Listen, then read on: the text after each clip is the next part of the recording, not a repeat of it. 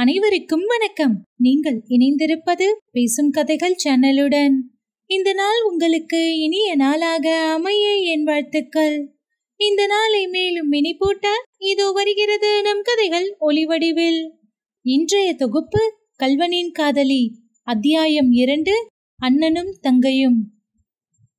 இடுப்பிலே ஈரத்துணி கையிலே சுருட்டிய தாமரை இலை தோல்மேல் காம்புடன் கூடிய தாமரைப்பூ இந்த விதமாக முத்தையன் பூங்குளம் கிராமத்து வேளாளர் வீதி வழியாக சென்றான்.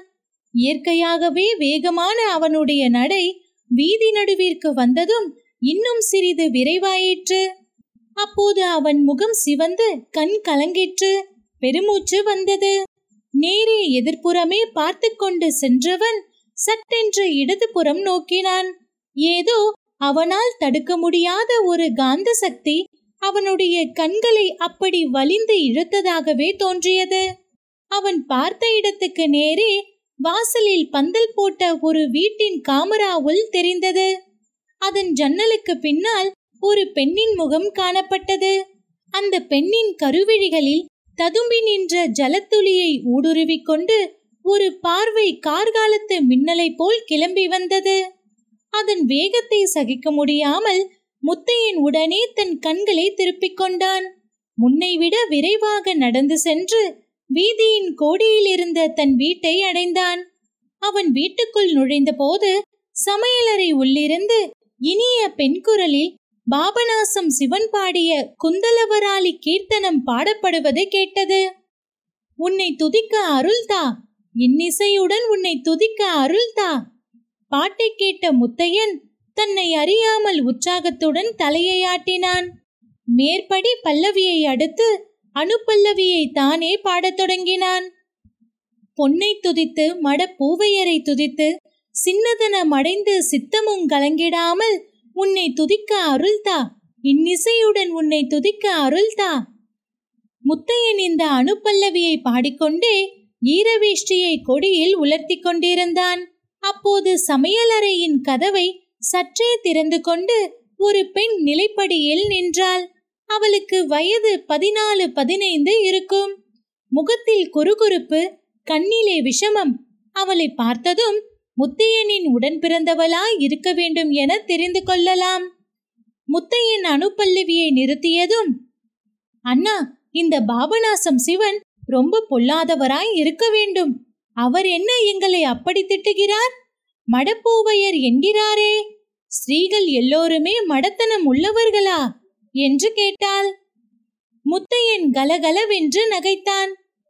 இல்லை அபிராமி அதற்கு அப்படி அர்த்தமில்லை.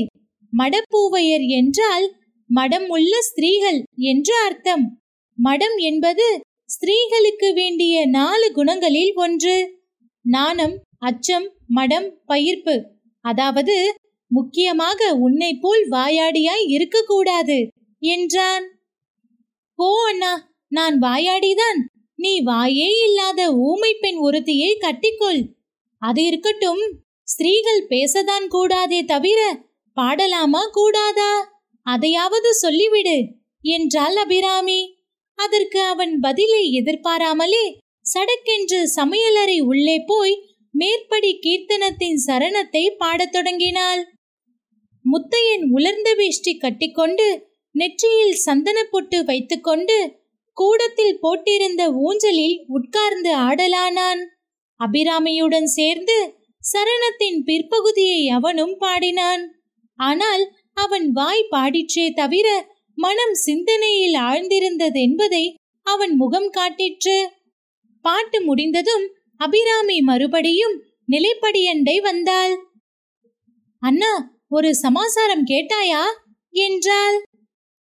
என்ன சமாசாரம்? எதிர் வீட்டு பூனைக்கு நாய்க்குட்டி பிறந்திருக்கிறதே அந்த சமாசாரம் தானே? இல்லை அண்ணா கல்யாணிக்கு கல்யாணம் நிச்சயமாகிவிட்டதாமே. உனக்கு தெரியுமா என்றுதான் கேட்டேன்.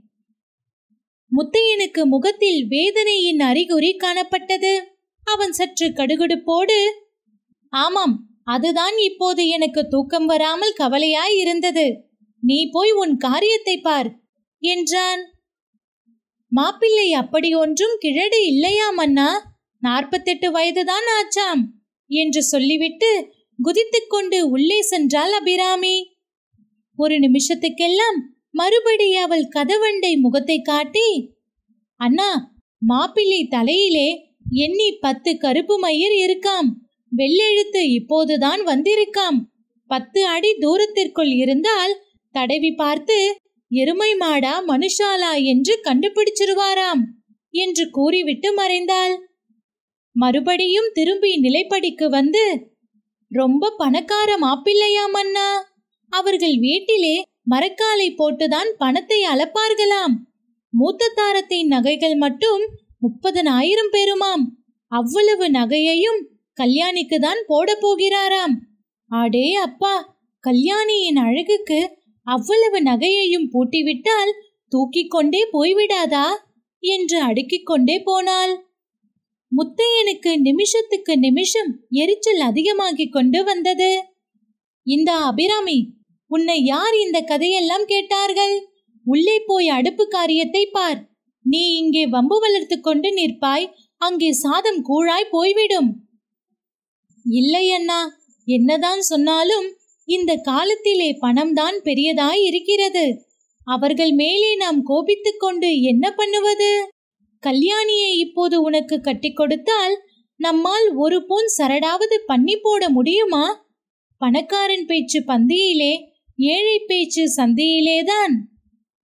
இப்படி பேசிக்கொண்டே அபிராமி ஊஞ்சலின் அருகில் வந்துவிட்டாள். முத்தையனால் அதற்கு மேல் பொறுக்க முடியவில்லை.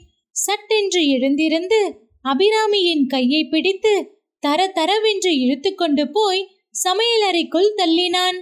கதவை தடால் என்று சாத்தி நாதங்கியை போட்டுவிட்டு திரும்பினான். இத்துடன் அத்தியாயம் முடிவு பெற்றது. தொடர்ந்து கதைகளை கேட்டு ரசிக்க பேசும் கதைகளோடு இணைந்திருங்கள். நன்றி.